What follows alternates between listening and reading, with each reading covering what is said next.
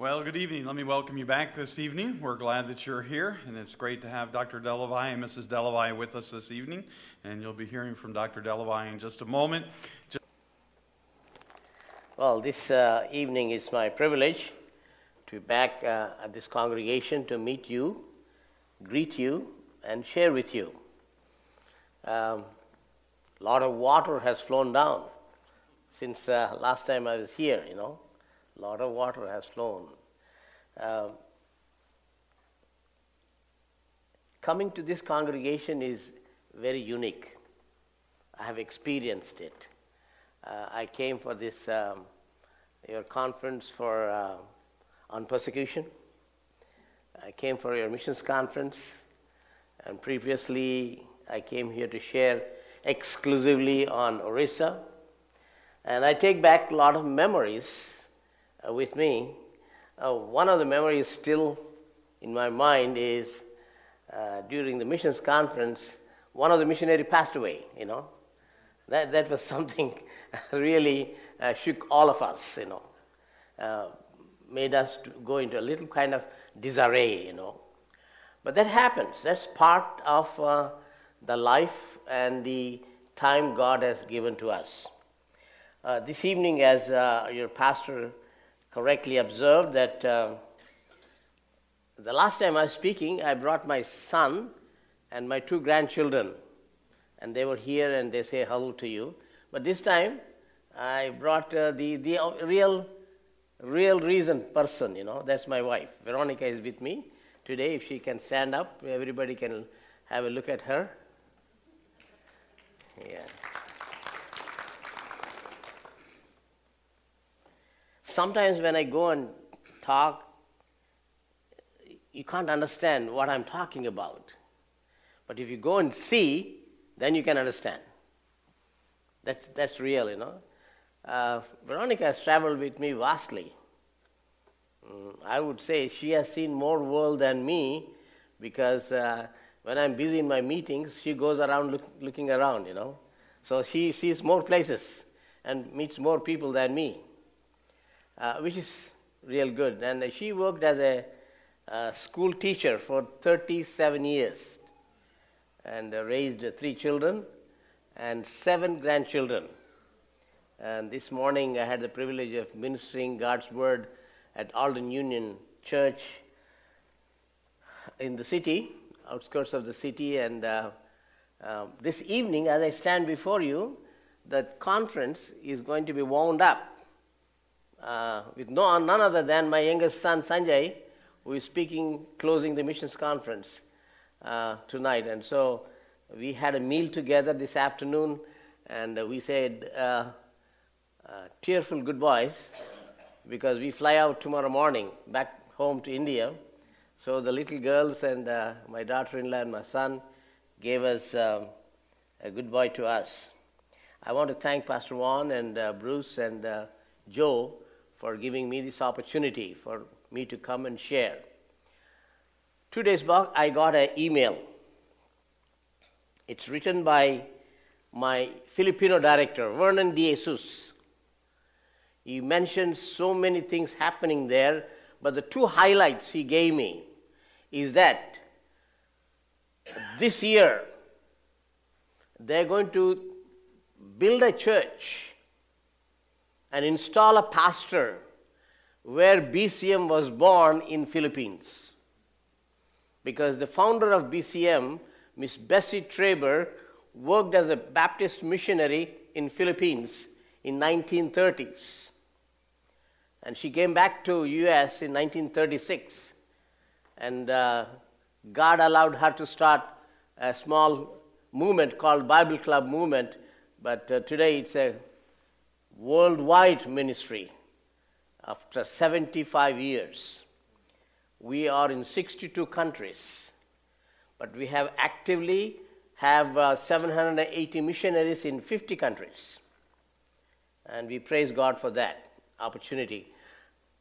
Not only that, uh, we prayed when we were there, uh, Joe, myself, our president, and other people who were there uh, ministering last year. We prayed there, and uh, my former director of Philippines, Mars Forte, took us and he dragged my hand and showed me the camp, Camp Espanola. Uh, there are some uh, calendars. You can see in the calendar how Camp Espanola looks like. And he said, Dalavai. He's a very dominating man, you know. He said, Dalavai. For 20 years we have this camp, but there is no electricity. I said, Mars, what do you mean by telling me like that? I want you to provide the funds. Okay? Well, this, that evening we had a great meeting. So many hundreds of people came. And I was the keynote speaker for that evening and I preached. But before I preached, God led me to make an announcement. I said, uh, God willing, next year we will build a church and install a pastor where Ms. Traber has started the ministry. Number two, God willing, we will raise enough funds and get, the electricity for this Camp Espanola. In faith, I made that announcement.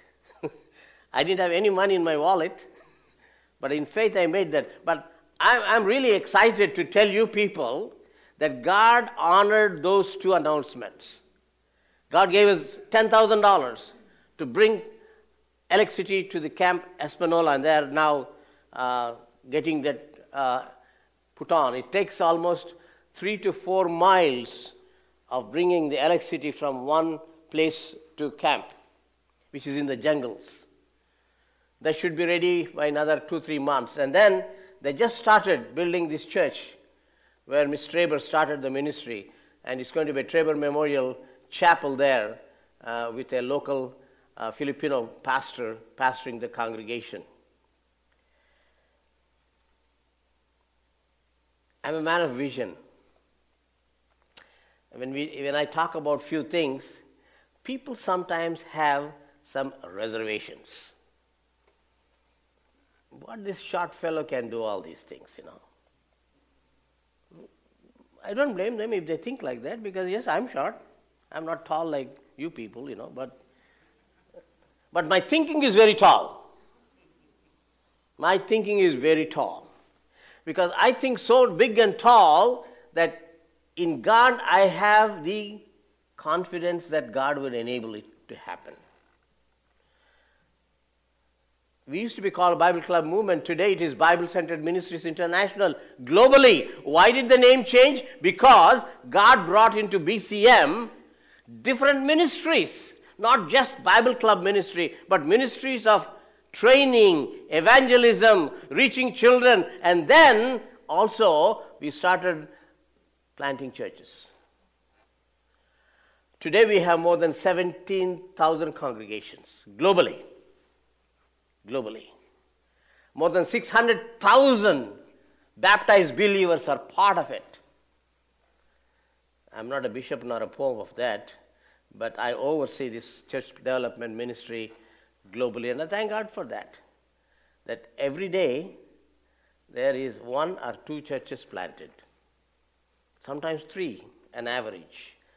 Sun never sets on BCM ministry. Sun never sets on BCM ministry. Before I go into more detail and share God's word, I'm going to request the brother to show to us a five minute clip on church planting.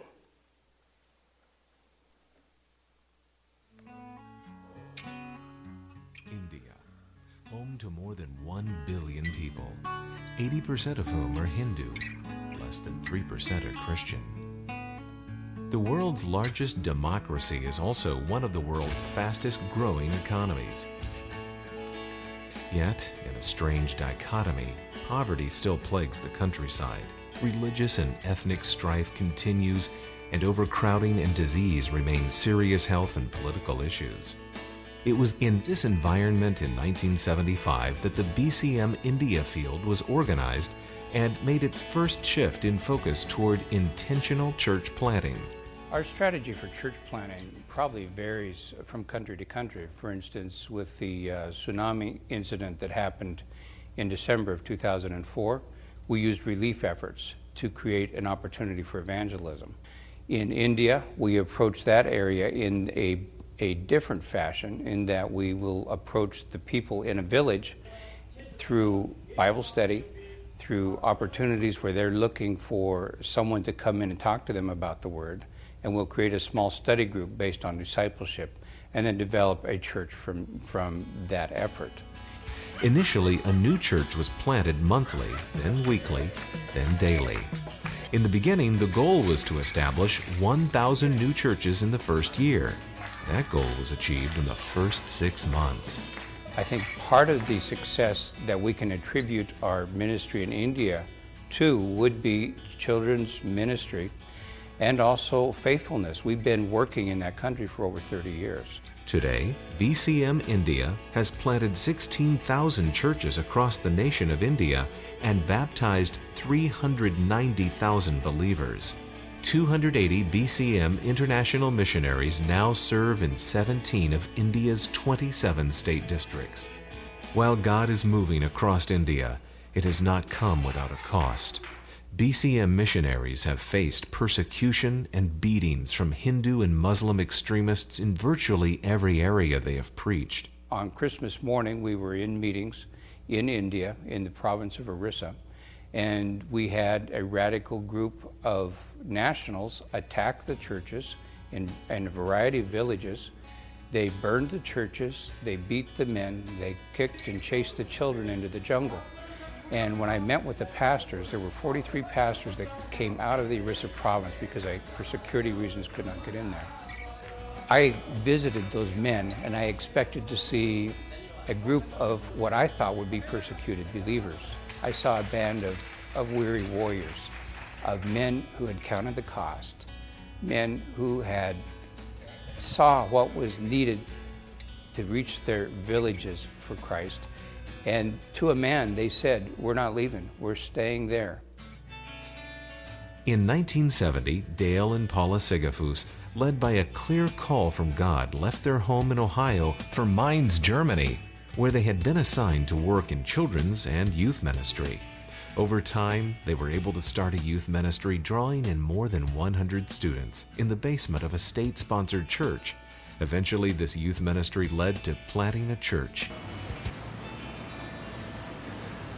The lack of Bible believing churches in Germany brought Dale and other evangelical Protestant leaders together in 1983 to form the Conference for Church Planting to aid in the foundation and development of Bible believing churches across Germany.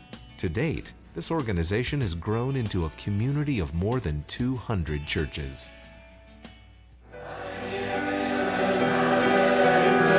Eventually, the Sigafuses left their church in Mainz in capable hands to work with a growing congregation in Hunfeld, Germany.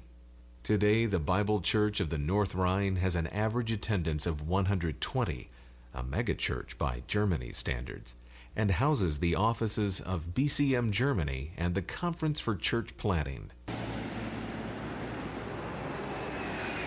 1991, we became involved in a new church plan and a, a, new housing estate in North Bristol. We wanted to have some type of special event then in the summer to gather the children in. And so we, we prayed for around 50. And we thought that was a big step of faith, having only had about 30 coming to the Bible Club. We averaged just about 101, I believe it was, 103, something like that. But the last night, we had 180 that showed up. And that became the means by which the church was, was seen in the community as being something that was happening. Around the world, missionaries with BCM International are finding their strength in the Lord as He builds His kingdom among the nations.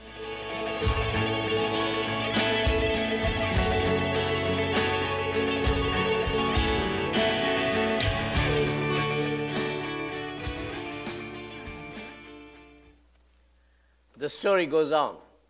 It doesn't stop. It won't stop until the Lord comes to take his bride to be with him. That's the stop. Reaching children or reaching young people or ch- developing churches. The three pillars of BCM International globally. In 1984, we started first church under a tree. Under a tree. And today we have developed in a, such a vast, big, global wide church developing ministry. That's the key for every gospel we give across. That is the fruit of evangelism in every state, country, as you minister across the globe. That is vital. Country like Peru today has the maximum growth rate in BCM ministries after India. And we rejoice there how God has definitely developed the ministry in Peru under Carlos and Marian Odisio. And today, Carlos and Marian have moved out of the leadership. And now we brought in a young leader by name Jonathan.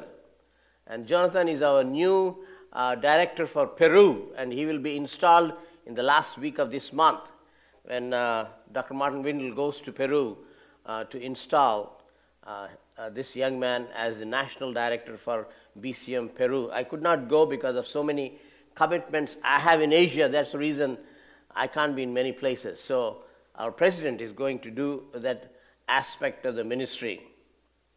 The new country God has opened in few months back is Zimbabwe. Zimbabwe. It's a very unique country in Africa, and uh, we are seeing God is definitely developing church planting ministry in Zimbabwe and also reaching the children through the children's ministry. We have definitely identified a group of people who are willing to be part of BCM. Uh, seven pastors and two children's ministry workers in Zimbabwe, all nationals all nationals. And they will be part of BCM, and uh, God willing, we should be there sometime in September uh, to affirm uh, that ministry in Zimbabwe. And we praise God for the opening of this country, which is even today torn politically because of the dictatorship of one person. But you know, the church is growing there. The church is growing. That's the uniqueness there. And I thank God that BCM is a, having a big role in that situation. 2011 was a year of growth for BCM International globally. We have led more than 63,000 people to the saving knowledge of Jesus Christ in last year. 63,000 people. Baptized more than 6,000 people last year by God's grace. And then planted 1127 new congregations, worship centers globally. And we praise God for this growth. Many times I'm humbled.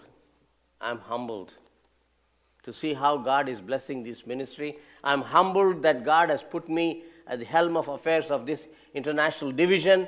And I praise God that even today I'm able to uh, serve and give the leadership in spite of my being old.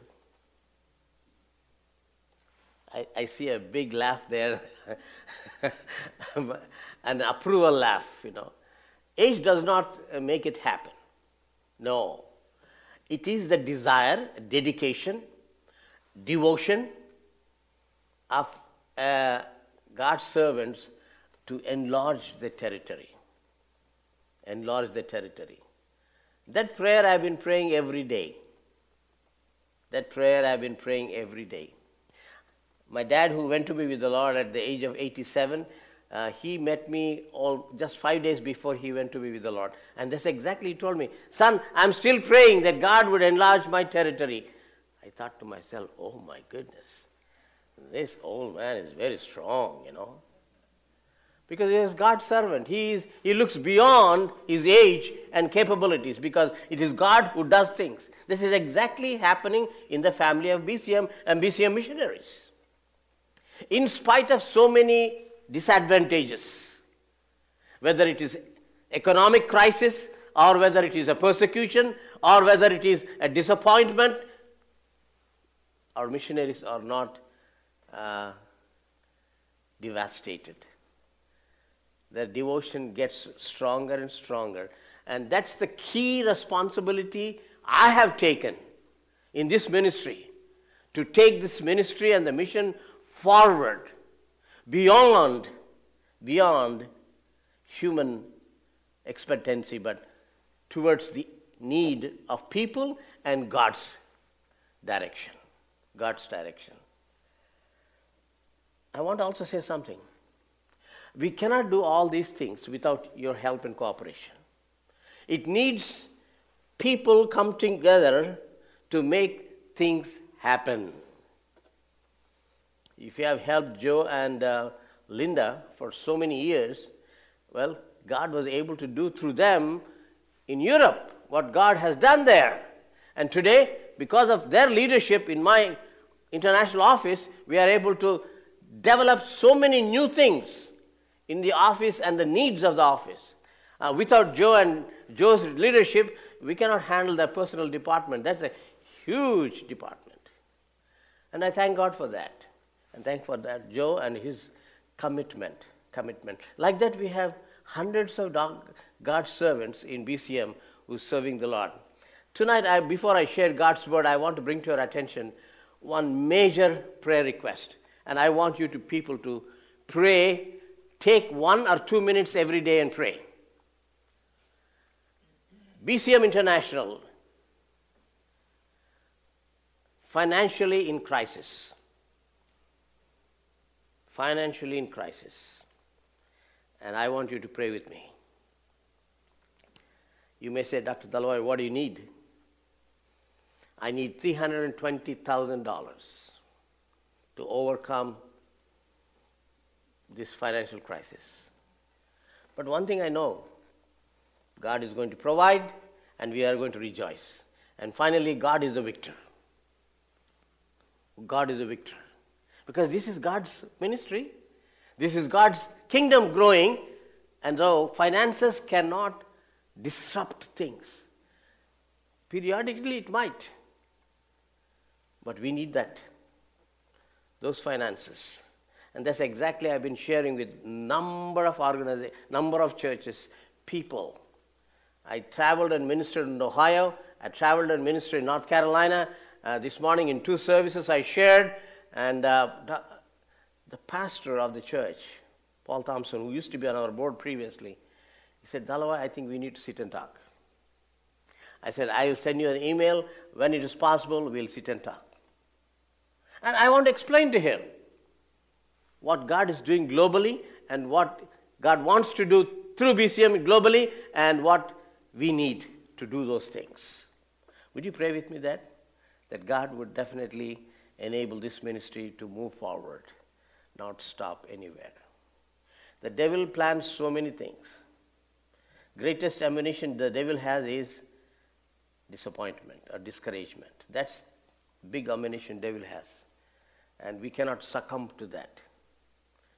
At this point, as at the age of 70, I have not succumbed to that. By God's grace, I will not succumb to that. I will allow God to be the victor, not the devil nor the finances.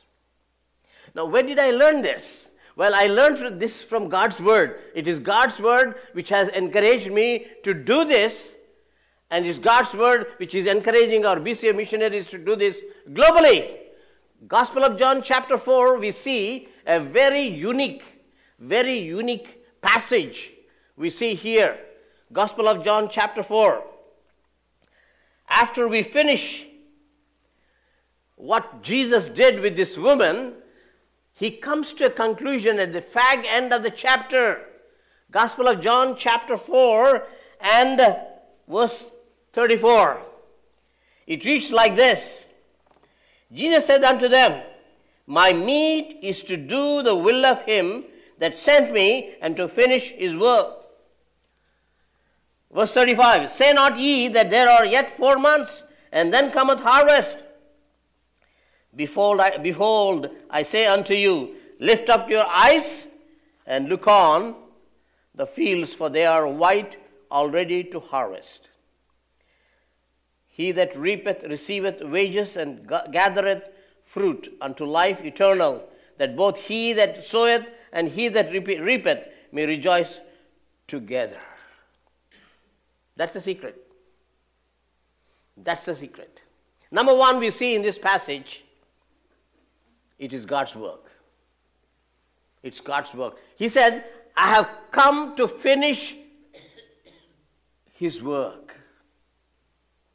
It is God the Father's work. And that work has to be done in God's way, in God's time, through God's people. Then only it will grow.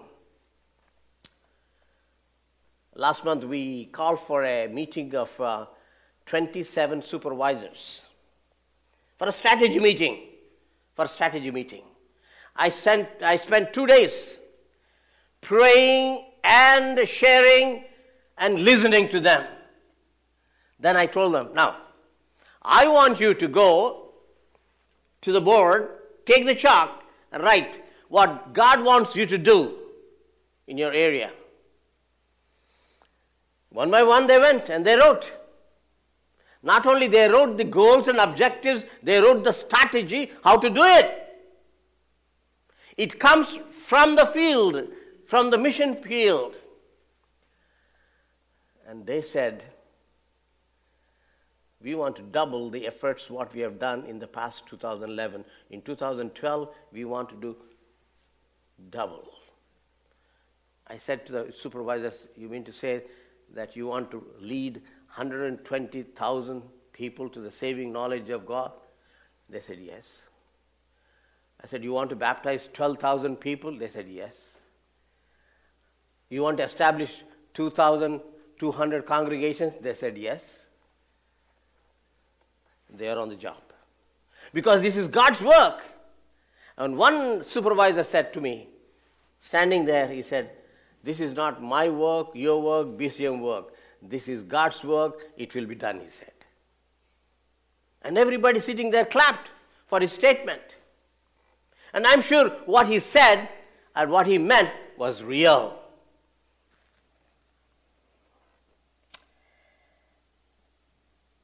To finish his work. To finish his work. To begin is half done,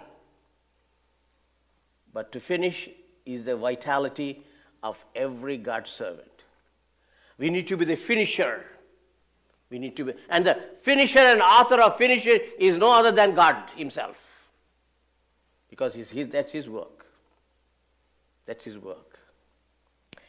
The first uh, evangelical missionary who came to India after the disciple Thomas was no other than William Carey. He was not allowed to come to India. His church told him that you fix sh- shoes. You don't have anything, your credentials. How can we send you? He trusted God. He came to India. He learned the language. 11 languages he learned. He translated the Bible into 11 languages. He started a church. He started a Bible school. Today it's called a university, Serampore University. And I have the privilege of getting my doctorate from that university. And he said, expect great things from God and do great things for God. Expect great things from God, do great things for God. Because this is God's work. Number two, I say unto you, verse 35, lift up your eyes and look on. He's addressing the worker, God's worker. He's telling his disciples, look, my friends, you have to look up, not look down, look aside, look up and see the lost world. Open your eyes for the lost world. I come from a Mennonite Brethren background. My dad was a pastor for 67 years. So we are fundamentalists, very conservative. And my forefathers believed only Mennonites can win this world, period. That's what they thought. So when I went to the Bible college and started learning, that's what the indoctrination was given to me, and I didn't take it. I didn't take it. I didn't take it. If I want to be God's worker, God can do through me if I see the world through God's vision and direction. So, this challenge, God Himself, Jesus Himself, is giving to His disciples.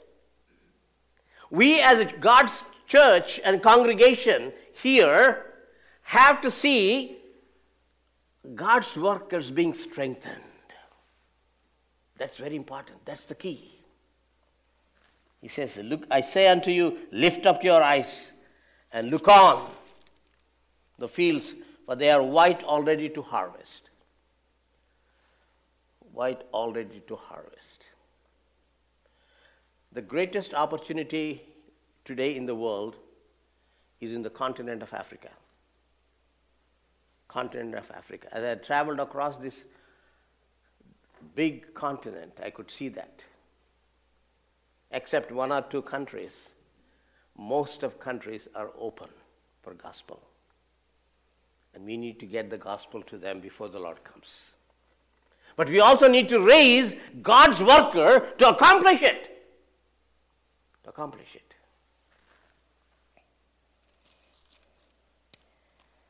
But God's, God is also giving a warning to his disciples.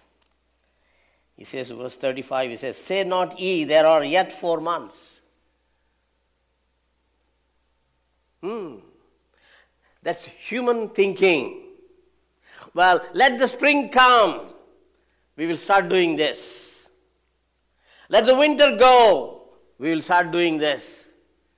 That's human nature. Human nature. But God says, the harvest is already ready. Go and harvest it. Go and harvest it. We are afraid of it. We are afraid of time. We are afraid of the task. We are afraid of the territory. And then we come with an excuse we don't have tools. We don't have tools. last Sunday after the service, when I, was, I, I spoke there in a church, and um, the Moody Bible Institute choir came and sang there. And after the service, we went and had a meal. In front of me was sitting a young lady, a missionary, who works in Azerbaijan in the CIS states. And she was sharing with me her ministry. What I was observing in that young lady was She's all excited what she's doing. And she says, Dalavai, you know, there are so many opportunities in Azerbaijan. We need to go and do and finish God's work. A young lady is all excited about Azerbaijan. I said, How many Muslims are there in that country? That was my first question. She said, Majority are Muslims. Then how are you ministering? Well, she told me a strategy which God has given to us. She said, We teach English, we teach Bible, both. That's the strategy they, are doing, is it? We teach English, we teach Bible. And he said, she said, I'm just looking forward to go back.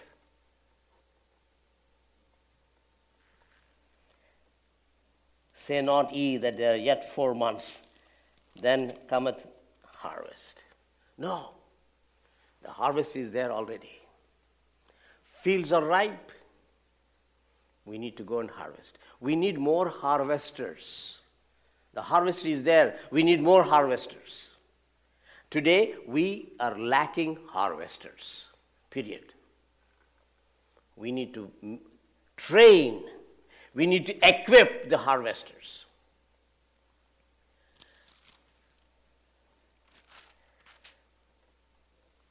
In verse 36. Jesus says, He that reapeth receiveth wages and gathereth fruit unto life eternal, God's wages. God's wages. I'm looking forward for that. I'm looking forward for that. This is my 38th year of my our ministry. 38th year. And never, never we had full support all these years. Never. Never. But we still pulled on. Pulled on. One of the reasons we were able to pull on was that uh, my wife Veronica worked as a teacher for 37 years, so she put the bread on the table, you know, one way.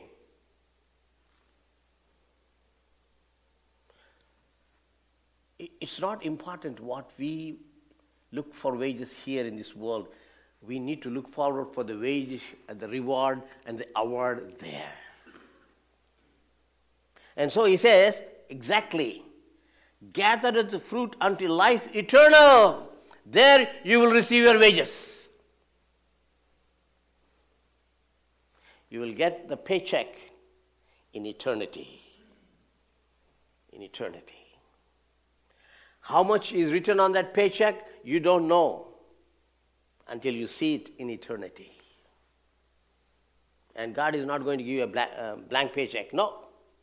It's written how much it is. Because our God is a God of truth. He is not vague. His words are not vain. He means business. When He gives you a paycheck, He writes there and puts His seal. What is the encashment? Eternity in the presence of the Lord, saying, Hallelujah, praise the Lord.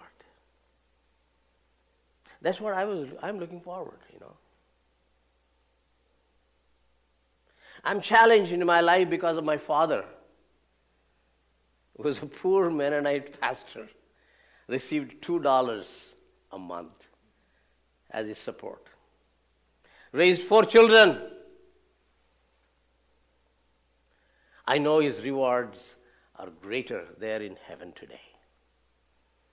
That's the wages we have. But tonight, let me close this. This is God's work. We need God's workers.